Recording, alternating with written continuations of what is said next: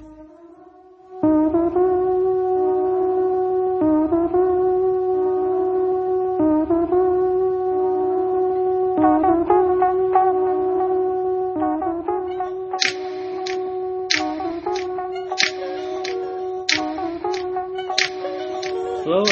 To Force Spikes. As always, I'm your host Jonathan, along with my co-host Greg.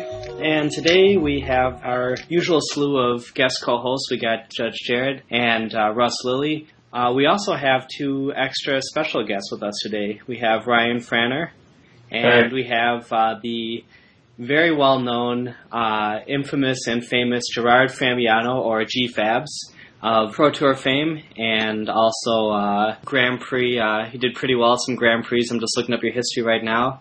Uh, Nationals. Uh, you have quite a resume. Thanks for coming on the show, G-Fabs. Anything you Yeah. want to give a shout out to before we get started? No, just thank you for having me. So this seems like it'd be a pretty fun podcast, and I'm looking forward to it. So Sweet. yeah, Definitely. Well, let's get right into it. We want to start off by thanking MTG Cast and Channel Fireball for hosting us. Also, uh, we want to uh, start off by just talking about a new website that Gerard has going up before start on the magic stuff. Uh, and what's your new website called, uh, Gerard? well, the new website is called threethingstoKnow.com. It's the number three things to know, and it's basically just a website where you could go there and just find out all this hidden information about pretty much anything in the world. So if you want to learn about what kind of technology there is when you go to Chipotle or Wendy's, or what you should do when you're trying to pick up a girl or go in a class, you just go to this website. It's funny, it's useful information, it's really creative. So it's threethingstoKnow.com. And I know one of you guys wrote in a three things to know about how to deal with local politicians. Yep. So yeah, I mean, pretty much it, it could just be anything. Uh, three things to know about wallet safety. You know, for the longest time, I would carry around two wallets just in case somebody would mug me and they'd be like, "Hey, give me your wallet," and I would just give them my fake wallet with you know one or two dollars in it, and I would keep my real wallet. That's so it's just like any knowledge that I learned that I want to share with every, with everybody. And uh, we're doing a lot of write-ins, so people will, will write in stuff that that they learned, and I'll put on the website, and hopefully the uh, the website could grow a lot. That's awesome. Yeah, Yeah. and uh, the website is is great. It's uh, absolutely hilarious and super practical. Greg, did you have any questions you want to start off by asking G-Fabs? Um, I'm just gonna yeah, I mean, I've got, I've got, I've got kind of a, a slew of questions about um, last weekend um, at uh, SCG Edison. Um, you and Benny Beatdowns played a um, a black iteration of the um, blue white uh, Cawblade deck or Caw-Go deck.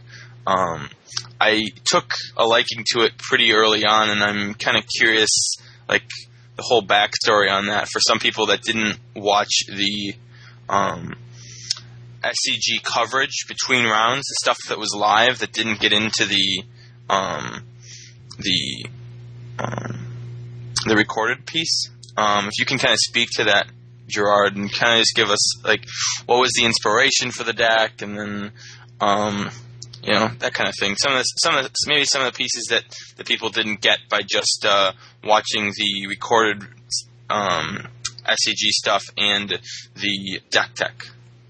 Okay, yeah, pretty much. Um, at Pro Tour Paris, I was like, I'm not really too sure what I was going to play, and it, it pretty much started in Paris.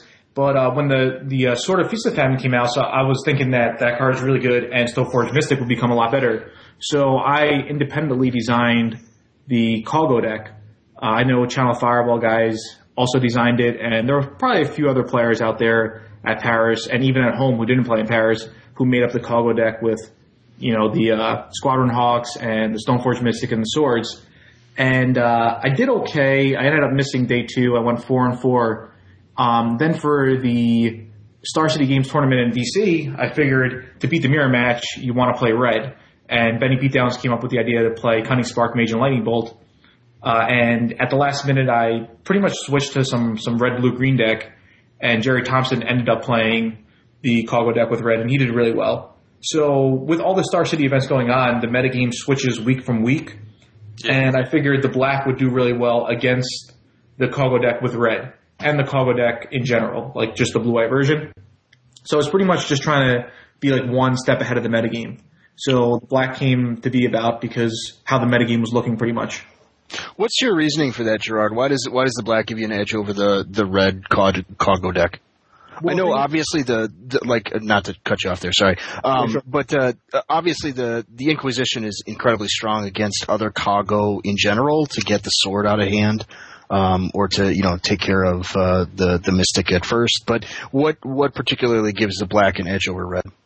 Well, like you said, it is the discard spells. It's just really good, um, and the spot removal is really key as well because lots of times Day of Judgment is just too slow, and Lightning Bolt kind of does what the black removal wants to do, but Bolt could only deal with certain creatures. Where Go for the Throat or Doomblade could just like hit like a bigger creature, like a Sun Titan or an already equipped guy with a Sword and Body of Mind on it. Um, because, for example, say Sword of Body and Mind is on the Stoneforge Mystic, it's now a 3-4, so you can't even bolt it. But you could go for the throat it. So the black kind of just gives more options. Gotcha. Yeah. So hopefully that makes sense there. Yeah. Yeah. And uh, what are your what are your thoughts now on the metagame after the event? Uh, I think so. This week Jerry played the uh, combo deck with black, and he made top eight with it. But I think for the the next week, the thing is that Squadron Hawk is like not really that good anymore as as a card. My friend uh, Josh Ravitz, he, uh, he was saying the same thing. Just because everyone's playing Squadron Hawks and everyone's trying to beat Squadron Hawk's deck now. So I think the best thing to do is to make a new deck kind of away from the Squadron Hawk package. And I, I like I think Type Two has enough powerful cards where you could just play any powerful cards in a certain deck you want, and if you if you design it correctly, the deck would be pretty good. Yeah, it seems like creatures right now are insanely good, especially with the equipment and with the ability to search them up so easily. Uh, creatures are, you know, and, and creature uh, heavy decks are really what's up right now. What's a good way to kind of break that mold? What should we be looking for for the next deck? You know what I mean? Yeah, for the next deck, I, I mean, the thing is that as long as Jace is around, you still want to play Jace. You want to play card advantage cards, and you want to play cards where you're not going to get mana screwed, like Preordain, for example. Um, so, I mean, I would personally start with a Preordain Jace deck, um, and then you could go like a few different routes. You could maybe uh, there used to be this like blue green mana ramp deck that was pretty good, mm-hmm. uh, and then all of a sudden just died out.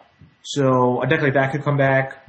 Uh, and I mean, Planeswalkers, in my opinion, are the most powerful type of cards.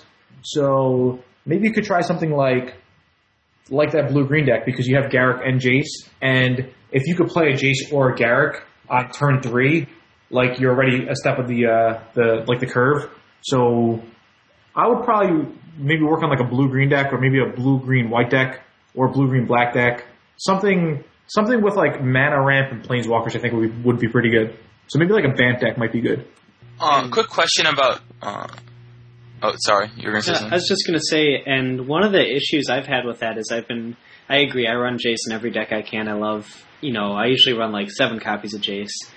It seems like the it's it's gotten much harder now with the sword because you can't bounce the the creature now. Which I've found like if they can get a turn two Stoneforge Mystic, turn three uncounterable artifact, you know, and then equip. It's like uh, it's it's pretty hard, especially if it's going to be a blue green deck. Yeah, I mean maybe blue green's not the best. Maybe maybe like a maybe like a blue. Uh, actually, maybe like a Grixis that could be good. Like you won't have mana ramp in Grixis really, unless you play some of the uh, like the new artifact mana ramper. Um, but maybe like some Tezzeret deck could come back because Pat Chapin did well with Tezzeret and Pro Tour Paris, and then after Paris, it just like stopped. No, like pretty much nobody was playing Tezzeret, and no one did well with Tezzeret since Pro Tour Paris. Mm-hmm. So I could see a maybe like a Grixis deck doing well because you get to play Jace and Preordain in it still. So the question I had was you yeah. you you right off said uh, starting with Jace and Preordain. So yep. Preordain is a card that most people have an opinion on. A lot of people really like, but the people that don't really like it actually just hate it. What? Where do you come down on that card? Why do you think that card is um, a must-have to start um, blue decks?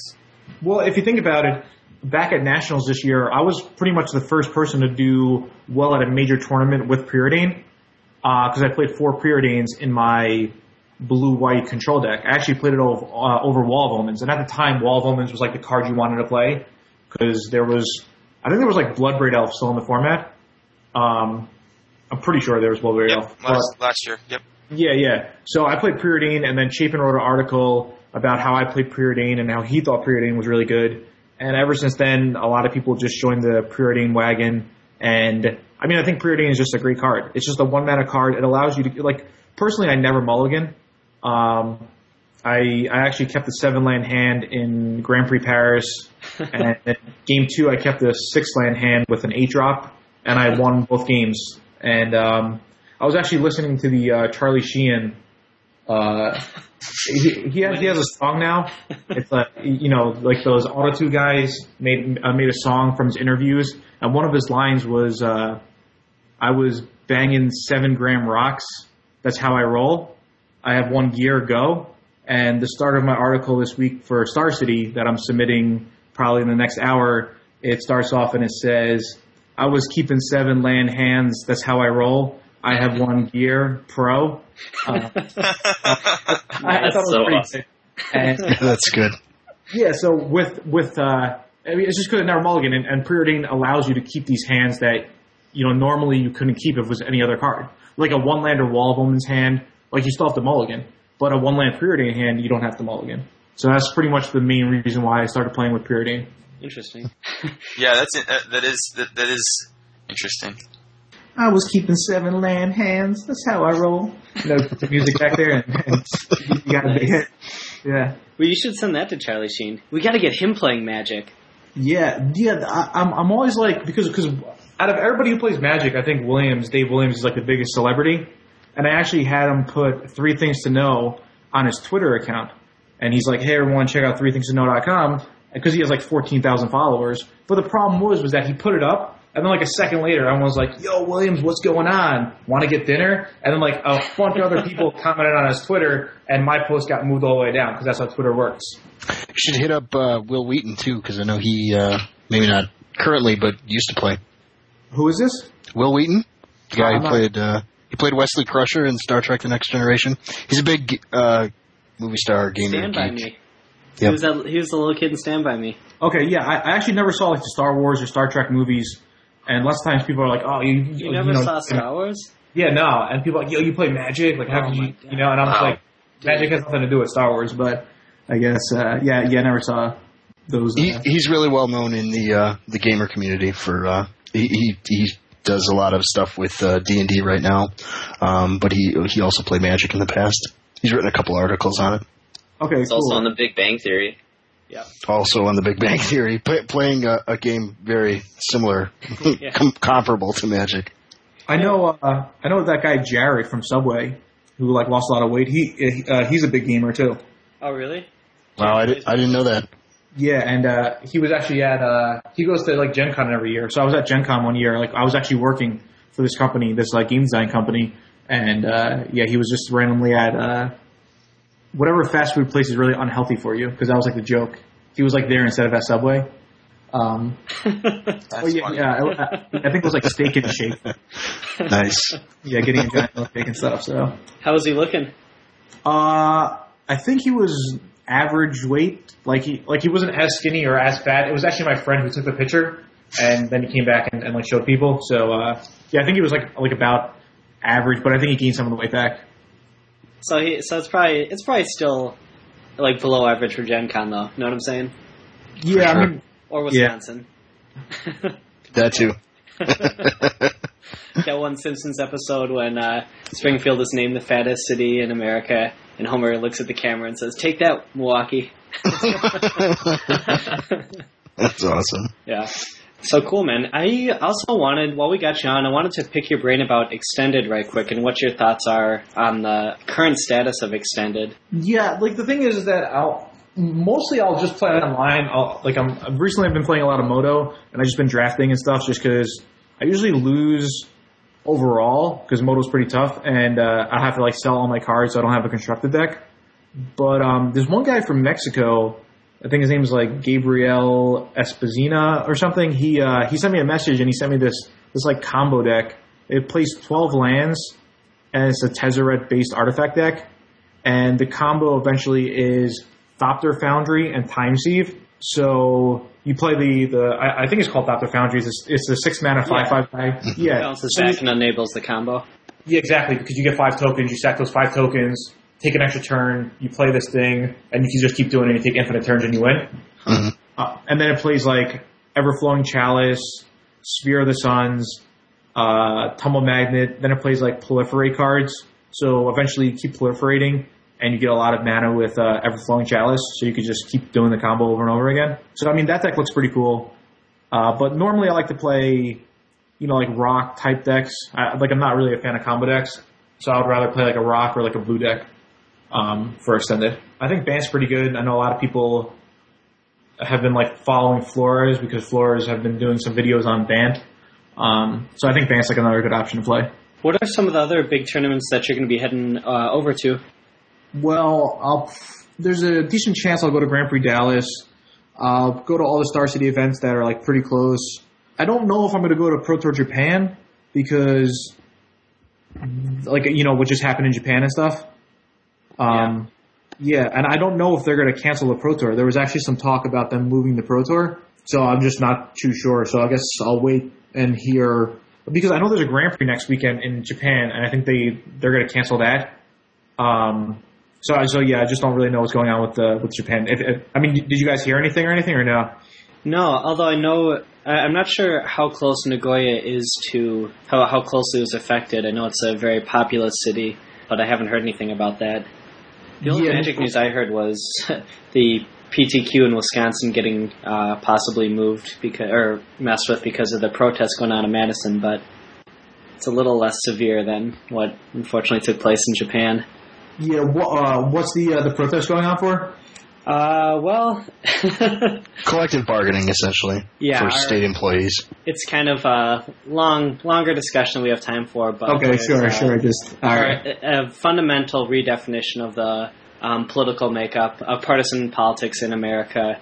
Um, and the battlegrounds are Wisconsin. It's like kind of the, the testing ground for it. Um, there's a nationwide strategy going on, but it's a it's a longer story. It's, actually why It's actually kind of it's actually kind of a big deal. yeah, um, it's huge, and it's why we haven't uh, why, why our podcast has been a little less frequent than it normally would be because we're kind of Greg and I are in the heart of that stuff in Wisconsin here, so it's kind of funny. But. Yeah. Anyway, yeah, that's a good point. I don't know. I wonder if I wonder what they will do for uh, for Nagoya for that. That's um, that's pretty crazy. It seems like there's one of those. Doesn't it seem like those natural disasters are coming ever so frequently now? Or maybe we didn't hear about it as much before or something. But seems like some of those huge, like you know, Hurricane Katrinas and those just really big tsunamis are coming so regularly now, doesn't it? I don't know. I mean, that's what yeah. it seems like to me. I don't remember when I was younger hearing hearing about this stuff as much. Yeah, I think because when you're younger, like you don't really watch the news, and I think overall the news is just really. I mean, I don't want to say bad, but it's always like bad news on. You know, they never have any good news on. Um, and th- That's why you got to go to three things to know.com. Yeah, exactly. You know, because originally I had this idea. I was like, yo, I'm going to make like goodnews.com and have like a news station that only has good news. But they have like a website for it already, goodnews.com. But I don't know how popular it is because I like, I mean, have you guys heard of it before or no? Yeah, I, I did check it out because I had the same thought like a couple years ago too. Um, but it looked kind of corny, and I didn't, I didn't like this, the, the design of the website actually. But Sure. it, was, a cool idea. Yeah, definitely. Yeah, and, and I mean, for three things, it's like obviously it's not amazing news, but it's just like anything. Like if I could like write something or tell somebody a piece of advice that's going to make them laugh and actually help them, then I'm gonna I'm gonna try to do it. You know? Absolutely, and three things Mhm. is definitely hilarious, and uh, it's, it's just such a great website. It's so clever. Yeah, thanks. Yeah, and actually on Tuesday I'm meeting up with uh, my one friend Paige Williams. She's uh, she used to edit this one site, Blush. I think it's like Blush.com. It's like some really big women's website. She was like the head editor, um, and uh, she's going to help me redesign the site. So the the format and layout's going to change, and we're going to add more pages, and we're going to have a lot more content going up like every day now. So Sweet. Yeah. And is there is there gonna is there is this strictly a non magic site, or is there ever going to be like a magic article where you go on Star City and have a whole article of three things in magic? You know what I mean? Yeah, well, actually, Ben Lundquist said he was going to write. Uh, he, he's like writing his article too about uh, a Congo deck, and he kind of formatted it in like a three things to know format, like three things to know about sideboarding, three things to know about this matchup and stuff, um, just to you know help me out and put a plug in there for me. But um, Oh, that's you know, awesome. Yeah, yeah. I mean, there might be like a magic page Uh, I'm thinking about doing some other pages as well. Uh, so hopefully within like a month, I'll get a lot more content up and you know, just pretty much like what I could ask all the people who go to the site is just to like it on Facebook. I added a like button and keep submitting their own three things. I mean, sometimes I get these three things submissions that are just like really bad. Um, and I'm just like, ah, yeah, it's just like too bad to put up. But sometimes they're funny. And I mean, some of them are just really good and I put them up. Like what? somebody wrote something about how to win at the crane game. And I read it and I just like, la- like I, I LOL'd in, in, you know, in the middle of my class or whatever. I was like, wow, this is really funny.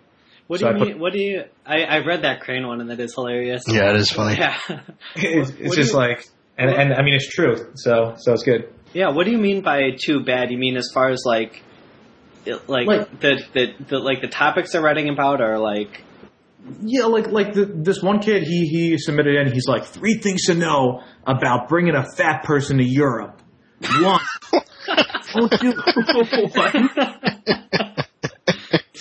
Hmm. Number two, walk really fast. So they'll feel that they're fat and have to walk faster.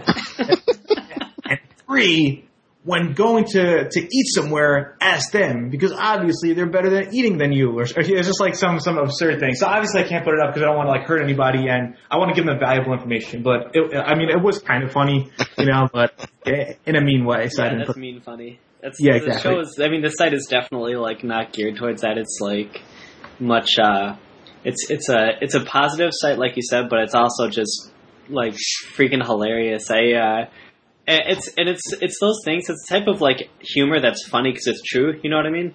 Yeah, exactly. It's like you know, I, I actually showed the site to some people, and they're like, "Y'all, I actually you know put a pencil behind my ear at work to try to look important because I think a lot of people think this type of stuff, but they don't actually say it, or they don't think that other people think it. But I think a lot of people think similar stuff most of the time, you know? Yeah, for sure, for sure. Yeah. It, it's also just something where uh, it's yeah, it's like such practical stuff, but no one's ever done it before. It's one of those things. It's I mean, when I saw it, I was like, wow, this could really take off because oh, looks like we lost Greg. Oh, Greg, where'd you go, man? He's checking out the website. Yeah, he probably is. he, he, saw that crane uh, one and, and got lost. Dude, I got to read that. Yeah. uh, well, we got to get Greg back on. But I was also going to say, Ryan, are you also working on that website with with uh, with GFabs or? Oh, actually, Ryan is upstairs and I'm downstairs oh, because okay. uh, is yeah. he doing that with you? Um. Well, what was your question? Is is he doing the website with you? No, actually, when I started the website, when I had the idea, I asked like a few a few Magic players.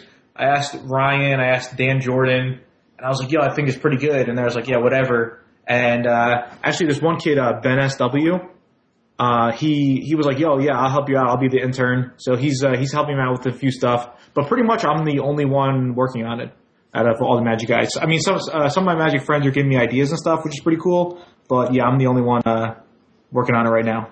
Okay, so I'm I'm gonna try to see how we can add Greg back into this call. He got his thing went out right quick. Let's see. Uh, okay, you know what? Uh, let's see if this works. If not, let's just take a quick break and redo the phone call. Okay, yeah, the, the break would be good because I have to run to the bathroom really quick. Okay. So uh, yeah. we'll we'll take a quick break and then we'll come back in a few minutes.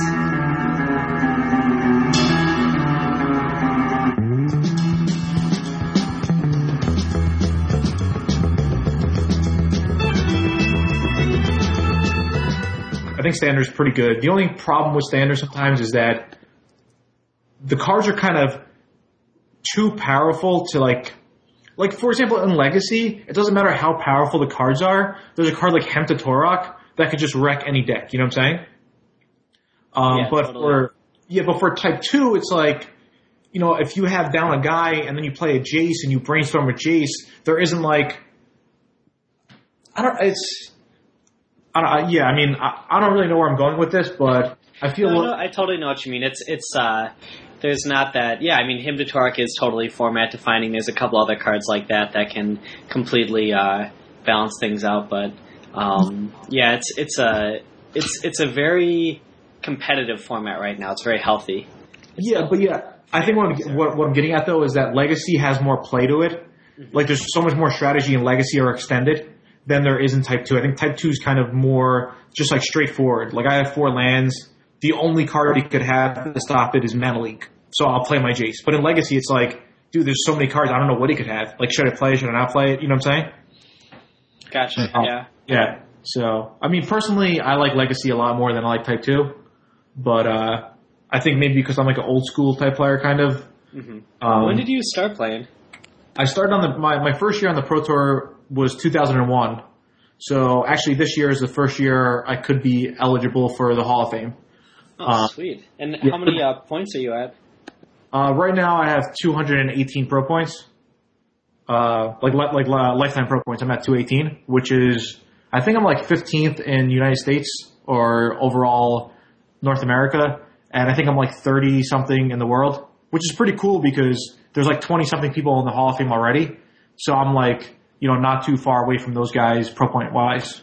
Wow, that's awesome. And uh, as far as that's concerned, let me ask you this: How much do you think that all the extracurricular activities people get involved with plays into their Hall of Fame eligibility or likeliness that not eligibility, but you know likeliness that people are actually going to get behind them? You know what I mean? Like for example, uh, Chapin has really. Um, you know, kind of stepped it up a notch, and he he's very active in the community. He writes all the time, um, and he's also just a great ambassador for the game. But as far as his record is concerned, there are others who are eligible who may ha- have more points, have a better record, but that kind of inta- not intangible, but kind of like the well, what what good outside, what you know, made a good has he done for the game? Do you feel like that plays a, a pretty significant role into the choice? Yeah, I mean, I think it does overall because there's so many people this year that has a good chance to make it, and I think deserves it. I think uh, Mark Herberholz, he's one of the players that you know. He, I think he has like four four Pro Tour top eights and a Pro Tour win. Uh, ben Stark recently has just been done uh, amazingly well. He, uh, you know, because he, cause he did well back in like 2003, 2004, and he came back and he won a Pro Tour. So that's just like pretty insane. Uh, Pat Chapin's another one who's been around for, for a long time, took a break from the game, came back, made the finals of Worlds, made top eight at this Pro Tour. Uh, so there's just so, there's so many players, and there's also players that, you know, like you were saying, that kind of go unnoticed. Uh, there's one J- a Japanese player, uh, is Shioshi Akita. He's the guy who came second at Pro Tour uh, Austin in 2009. He lost to Kibler in the finals.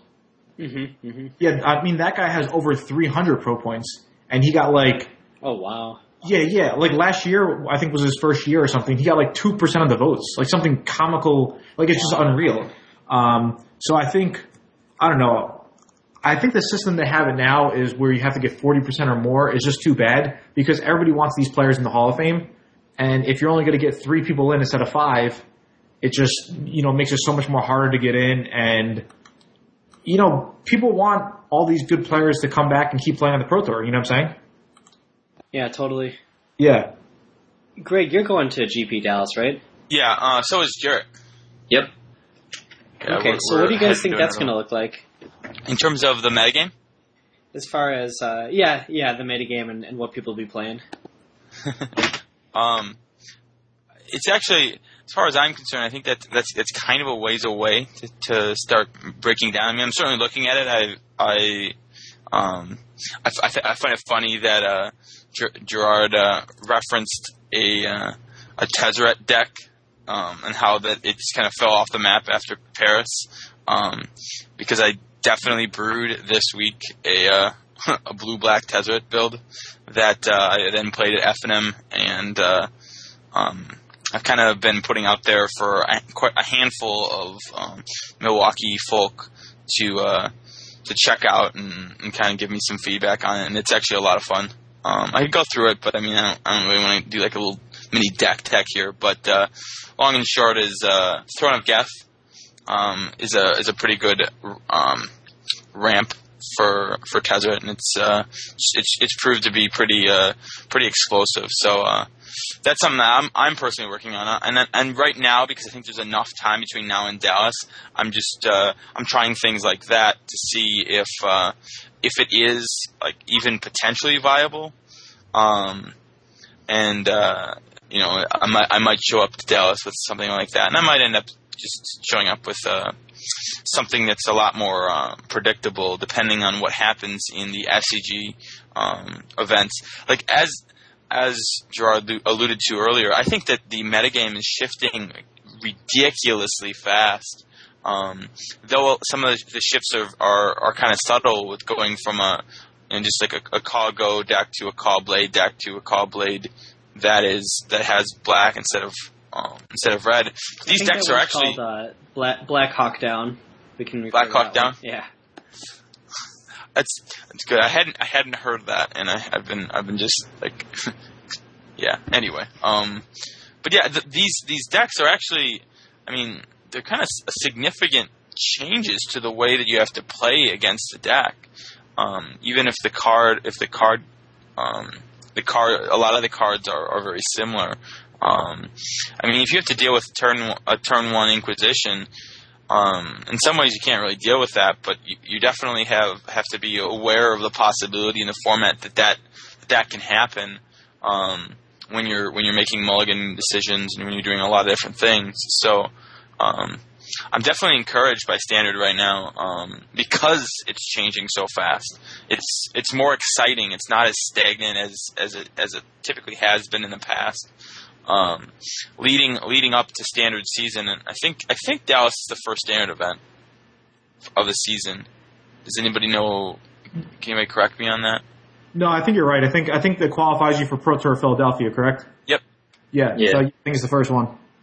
So that's that's exciting to me. Um, to be, I, I really like going to events at the beginning of seasons, um, just because it's it's not as like figured out, it's not as determined. Although with standard, unlike you know most other formats, it's definitely a format that is being played prior to the season um, in FNMs and in all these Star City Game Opens. Yeah, it's I, so in terms of the metagame, I'm not really sure what's going to happen, but I'm definitely excited. I'm definitely excited to go to my that this will be my first uh, constructed GP. So, Did you uh, see the price though? For what? For Dallas. But but for what? For flights? Oh no, to play. Like it, it's forty for a constructed GP. Yeah, I mean the, the same thing happened in Atlanta. Atlanta was their first constructed GP where they decided to say, well, we make a lot of money. A lot of you come. Let's make more money. Um, I know that's Atlanta, just completely insane to me that yeah they're they're raising the prices on that. I mean, you know, it's and and that's because of the new um, management, right? Like that. I have no idea why. well, it, it's up to the TO. Um, but to be fair, this is pastimes, so they might be going back to like playmats or something instead of deck boxes. I don't know. Play, do play do playmats really cost that much more? I mean, I, I, my my impression of playmats was that a they make a lot of bank on them typically when they're like sold, and b that the only cost is really with creating a small print run or a small run, and then the more that you create, the more efficiencies and the less it will cost per by a significant amount. Honestly, I have no idea. I just have faith in in pastimes. I think they're pretty good. Yeah, they do. They do run. They do run pretty good tournaments that I've been to. Um, well, I've had on and off records over the year, but they're they're pretty good, and, and, I like the work they do. I just think that I just I just feel like there there's so many more people playing. There's so much more. It's so much more competitive now. There's so many more rounds. There's so much more money flowing into it. And now to raise the price, I feel like you know they should really. I hope the playmats and other stuff like they're really giving something back in return because it's like it's it's you know we're still in that recession. It's the times are still tough, and you know it's kind of like you should be rewarding the people for coming to you know out to play and coming out to do all this stuff, not charging them more um, unless there's significant return on that. You know what I mean? Yeah, personally, I, uh, sorry to interrupt you guys, but I thought that Donnie Nolan had the best Grand Prix at Grand Prix Nashville because I think he charged forty dollars but it was a limited tournament for forty dollars, which is acceptable because you're getting all these cards for free. Mm-hmm. And he gave away the deck boxes. Yep. And at Grand Prix Atlanta, I actually went up to the tournament organizer and I said, "Hey, man." First of all, you're charging forty dollars for constructed, which is you know kind of a lot of money. Ridiculous, yeah. Yeah, yeah. Secondly, you're not giving away any deck boxes, and third, you only gave away 500 playmats, and there's 2,000 people here, and I'm one of the 1,500 people who didn't get a playmat and Gerard Fabiano was for the people. And, Uh, you know, I'm setting people here. You tell him. You tell No, him, G-Fab. I told him. I told him. I was like, this is absurd. One other time, um, yeah, I, I remember at Pro Tour at Pro Tour Hawaii. It was the the one in 2009. It was the second Pro Tour Hawaii. I was in line for the draft challenge. Did you guys know what the draft challenge is by any chance or Yep. no? Yeah. And back then it was like really big, and I mean it still is big. And they capped it at 128 people. Yeah. So they were like, show up at eight o'clock, make sure you get in line. So we show up early, and we're like, wow, it looked like at least 100 people ahead of us. It was me, Ben Lundquist, and Zach Hall. Uh, so we're like, all right, whatever, wait in line, see what happens. A judge uh, is coming around, and he starts counting, and he's like, one, two, three, to like signify your number. So if you're past 128, you could no longer, you know, enter the tournament. Now, Craig Wescoe comes up and he says, Hey guys, what's up? And I'm like, Yo, not too much, Wescoe. What's going on? And he's like, Oh, I'm trying to play in this event, but the line's too long. Would any of you guys be interested in selling your spot in line? I'll pay you guys $40 just for your spot in line. Whoa, whoa, whoa. Wow. You got Wescoe checked. Yeah, yeah, yeah. But uh, what Wescoe did was legal because Wescoe was giving somebody something for their spot in line, and it was not affecting anybody behind him. It wasn't like he was cutting. You know what I'm saying? Right, right. It's just Yes. uh, it's it's um at parity. No one's getting uh Yeah, exactly. So the guy, yeah, yeah. So so the guy who was 129 would still be 129, and the guy who was 128 would still be 128. Um, so I didn't want to do it. I, I wanted to play in the tournament, so I was like, no thanks, man. But Ben Lundquist was like, you know what? I kind of just want to, you know, do some money drafts and hang out. Give me the forty dollars, and you can take my spot in line. So Wescoe gave Lundquist the forty dollars, and Lundquist left the line, so no one got hurt. But Wescoe was, was with another kid. I'm not going to say the kid's name on uh, on here because I'm not one to to bash people publicly. Uh, we'll call this guy uh, Red. We'll call him the color Red. Okay. So the color Red. Adrian Sullivan. No, I'm just kidding. Uh, yeah. So, so, so, so Red shows up, and Red's kind of uh, weaseling his way in, like right behind Wescoe. And I'm like, "Yo, Red, what's going on?" And he's like, "Oh, I'm with Wescoe." And I'm like, "Oh, I understand you're with Wescoe, but Wescoe paid forty dollars for a spot in line, and somebody got out of line." 40? Yeah, just to play this, and and and he didn't make any money in the draft challenge, so it just shows Ooh, how much. ouch. Yeah, Craig Wow. Craig Wescoe likes to play Magic. Uh, um, Man, I, I really thought you were gonna say like he paid for the spot and then he was 129. uh, That's really where I thought that was going. yeah. Um, so, so yeah, I, yeah, I said, I said, listen up, man. Like, you can't do this. You can't cut a line because there's all these people back here that woke up earlier than you, who got in line, who missed breakfast just to try to play in this tournament, and I'm not going to let this happen. right. And I told him to get out of line, or I would have had to lay a smackdown on him. And, uh, and I mean, honestly, this kid was scared. I mean, I'm not, I'm not a, a, I wouldn't say I'm a tough guy or a big guy, but he was scared, and he left the line. You're ready to drop a couple people's elbows. Yeah, exactly. And and you know, I didn't really think too much of it. I was I think I was like 125 or whatever, so I got to play. And I was going to check my standings for for round one, or my parents for round one, and some kid taps me on the shoulder. He's like, "Hey, man, what's up?" I was like, "Nothing." He's like, "I don't know who you are, but I was 128, and I heard what you did. So I want to thank you for for let, you know letting me play in this." And it felt so good that I got to help this guy, and he came up to me and thanked me for it. So Yeah, that's sweet. That's awesome. super Yeah. cool. Yeah. yeah, yeah, it, it, it was definitely an awesome feeling, and I mean that's how I felt at Grand Prix Atlanta. Like, you know, you're making a lot of money off this Grand Prix, Exactly. and you know, give these 1,500 people something. Give them a a picture, a poster, whatever it's going to cost you 20 cents to make, just to show your appreciation for the people. You know? Or just give just if it was me, I would just say here. Sorry you couldn't get this, but here's a ten dollar you know gift certificate to our next event. Right. Yeah, Here's like ten dollars on a next draft or something like that. Yeah, I mean, I mean that would be a great idea, and they're not losing any money because the guys are going to come back to the next event and, Exactly. and play. You know, so good, good business thinking you got there, buddy. Well, But- it just it just you know annoys me so much when there's so many more people coming. And I understand that it's expensive. You have to you know set up the logistics. You have to get the space. You have to get the judges. You have to get the product. You have to get you know all, insurance. Everything like totally understand. And I and I am totally on the side of that. That makes a lot of sense. On the other hand, if there's so many more people coming and the prices aren't being adjusted for that, you know what I mean? Well, like. Which uh, I on. understand there's there's gambling reasons and they can't you know for every Grand Prix and everything. I, I totally get that side of it too. But I'm just saying like something has to give where you know you can't just keep charging more and more when you're actually making that much more profit to begin with. Like you're you're already getting that support from the community. To give some love back. And I just think that 40 for a standard for a constructed event is just like starting to push push it to a place I don't want to go. You know what I mean? So here's what I hope is happening. Here's what I hope is happening. And now I might just be naive, and and it and it. I'm not saying I, kn- I know this is happening or I have any information other than like just pure like desire.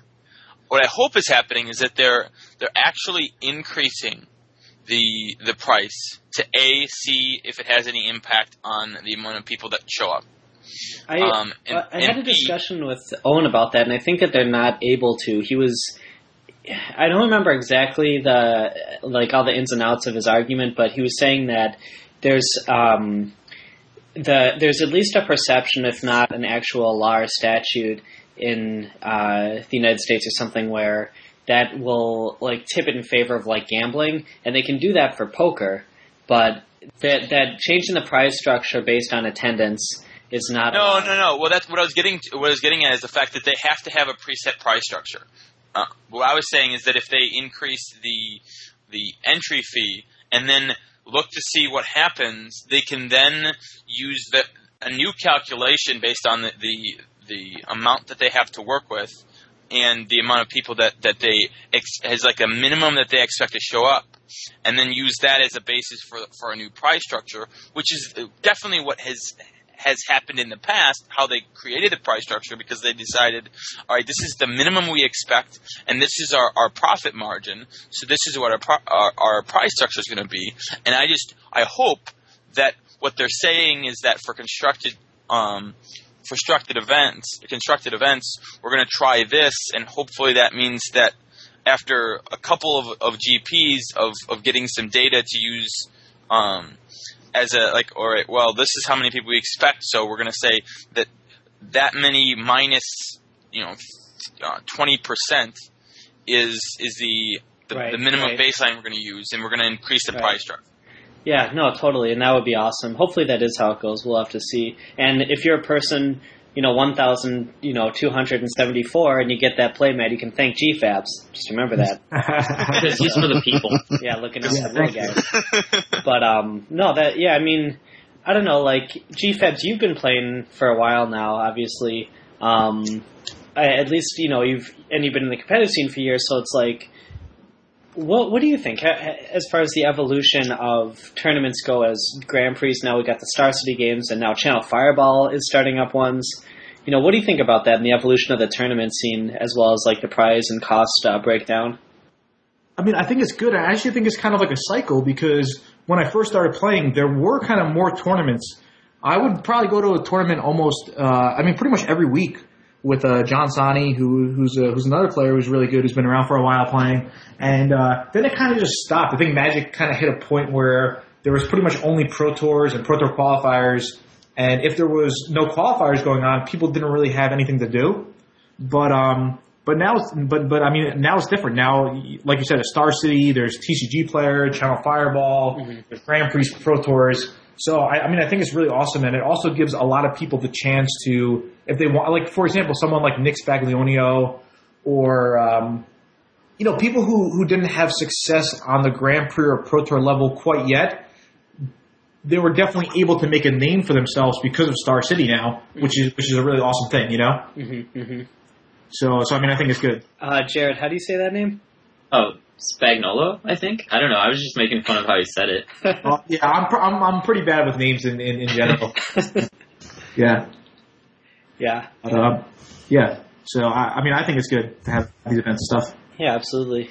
Let me just uh, check. Yeah, we're we're gonna wrap up fairly soon. Sure. Should we try to? And if we don't, we can we can just cut it out. But do you think we should try to do a quick three things to know about magic, just to give the people a feel about what three things to know.com is all about? Should we try to make one up on the spot? Sure, sure. We could do one, or or you guys could do three things to know about this podcast. So Ooh. you guys could just you know people could know what's going on. What, when is the podcast coming up? What sites can they check it out on? You know, what's future guests have you uh, guys are trying to get and stuff? Why don't you guys throw out a three things to know? Mm. All right. I'll I put you guys on the challenge. spot. How do you guys like that? You know? Damn, throwing it right back. That's the, Yeah. that's the boomerang question. Yeah. Yeah. So no, so so number one, what website and yeah, what website can you guys find uh, this podcast on? Because people want to know. Actually, that's a good question because we're currently hosted on channelfireball.com and on mtgcast.com, although uh, we are in works right now to get picked up by another um, podcast, I mean, another website, which is uh, Game Universe, which is a local store here in Milwaukee. And um, I was talking with the owner the other day, and he's going to start putting us on there. So we'll let you guys know as soon as that hits. So channelfireball.com, mtgcast.com, and soon to be GameUniverse.com as well. So that's pretty cool. We're we're uh, we're getting ourselves out there a little bit, and it's all because of the listeners. So thank you guys very much, because without you, we would not be. So thanks. All right, cool.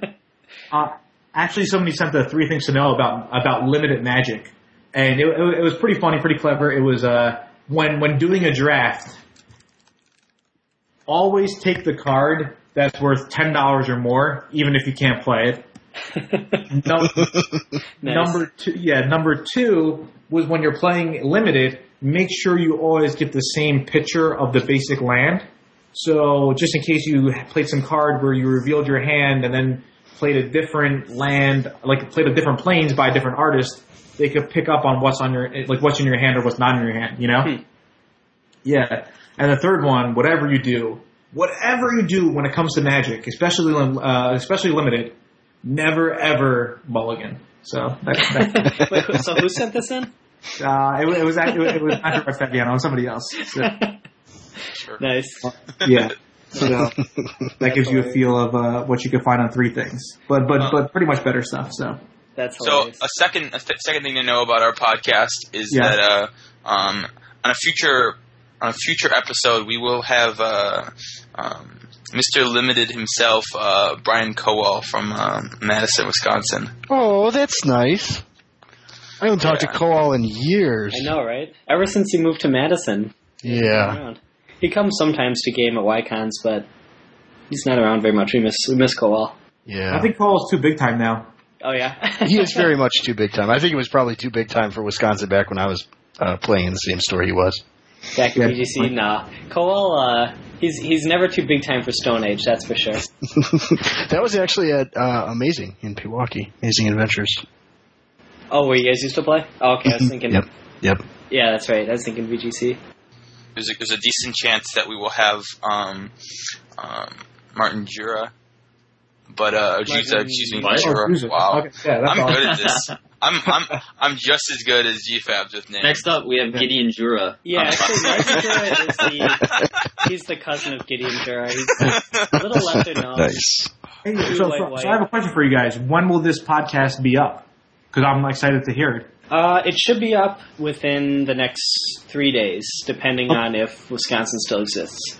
Which Okay. jury's still out on because things are kind of crazy right now. But yeah, it should be up uh, fairly soon. I just uh, after actually I have to get going very soon to get Diana and uh, get some stuff done, and then uh, she just got back from South Africa, so we're having her South African party and everything. But uh, got to get all that. So yeah, um, maybe tonight I'll get a couple hours to work on it, have it up in the next day or two.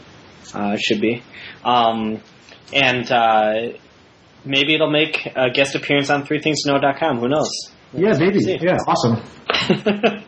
um, but uh, okay, third thing. We got Greg uh, typing it up. Who's who's taking that? Jared or Russ? yeah. Yeah, sure. Something about spikes. It's spiky. Okay. It's quite spiky. Yep, spike your punch or spike your magic. Uh, we bring it all, and Force Spikes is good to listen to for uh, people who want to elevate their game, hear something interesting, and uh, have some fun. You know, good wholesome Midwestern chatter. Um, Greg, what is it? Sorry.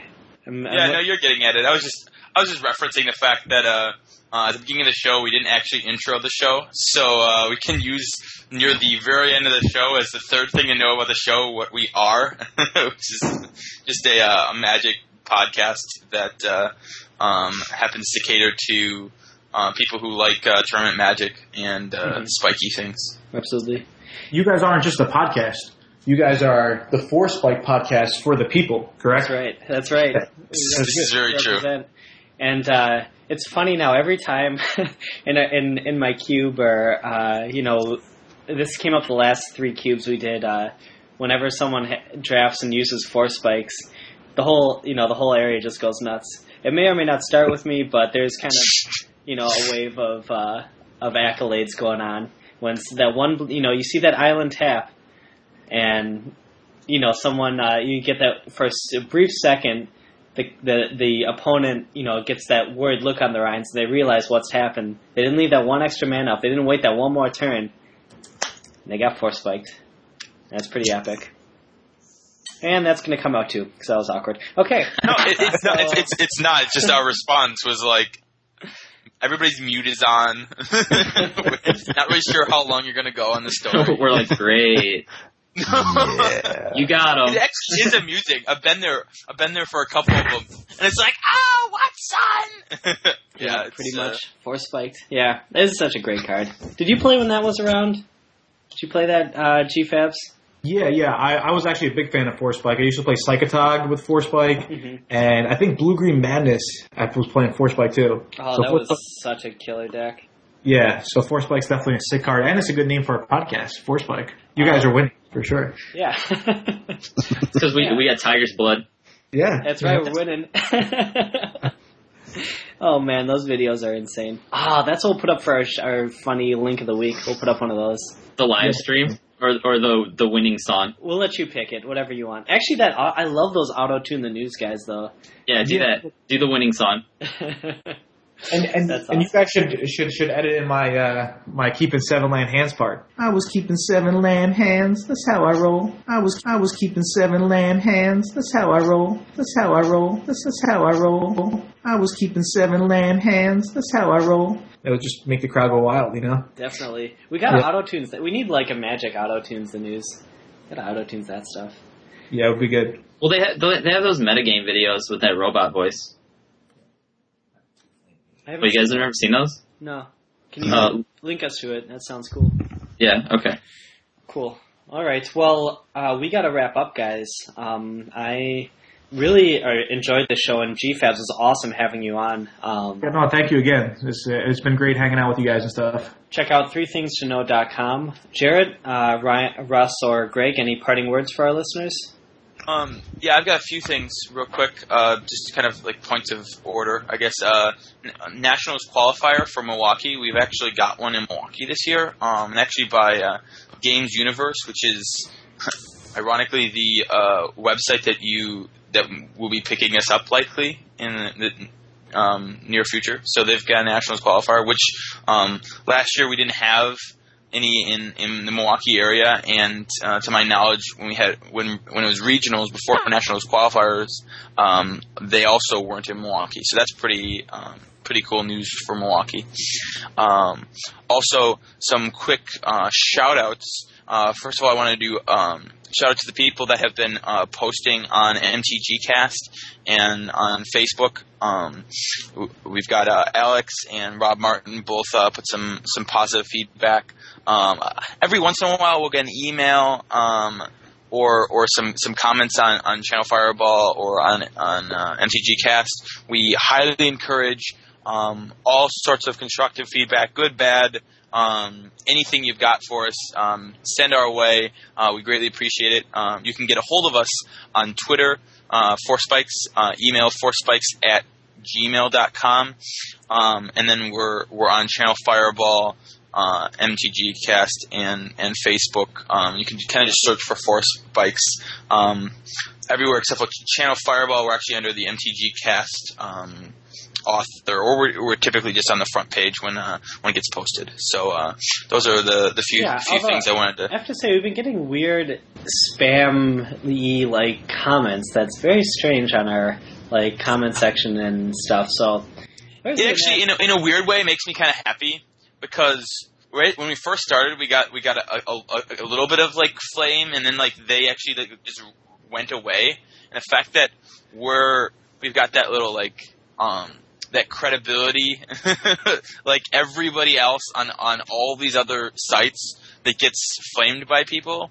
Um, the comment section, the forums are are, are typically um, full of people um, making comments before they listen to the whole show or listen to the whole like um read the whole article or whatever and just like this little snippet Right, oh right, you said this right. thing at the beginning i'm going to yell at you Right. Um, yeah, it- it's a little it's a little validating, but it's also just like kind of weird. It's like I mean, I totally appreciate feedback and I appreciate hearing criticism. You know, everyone who's had any criticisms, we listen. We try to, uh, you know, adhere to whatever you guys want to hear because this is for you.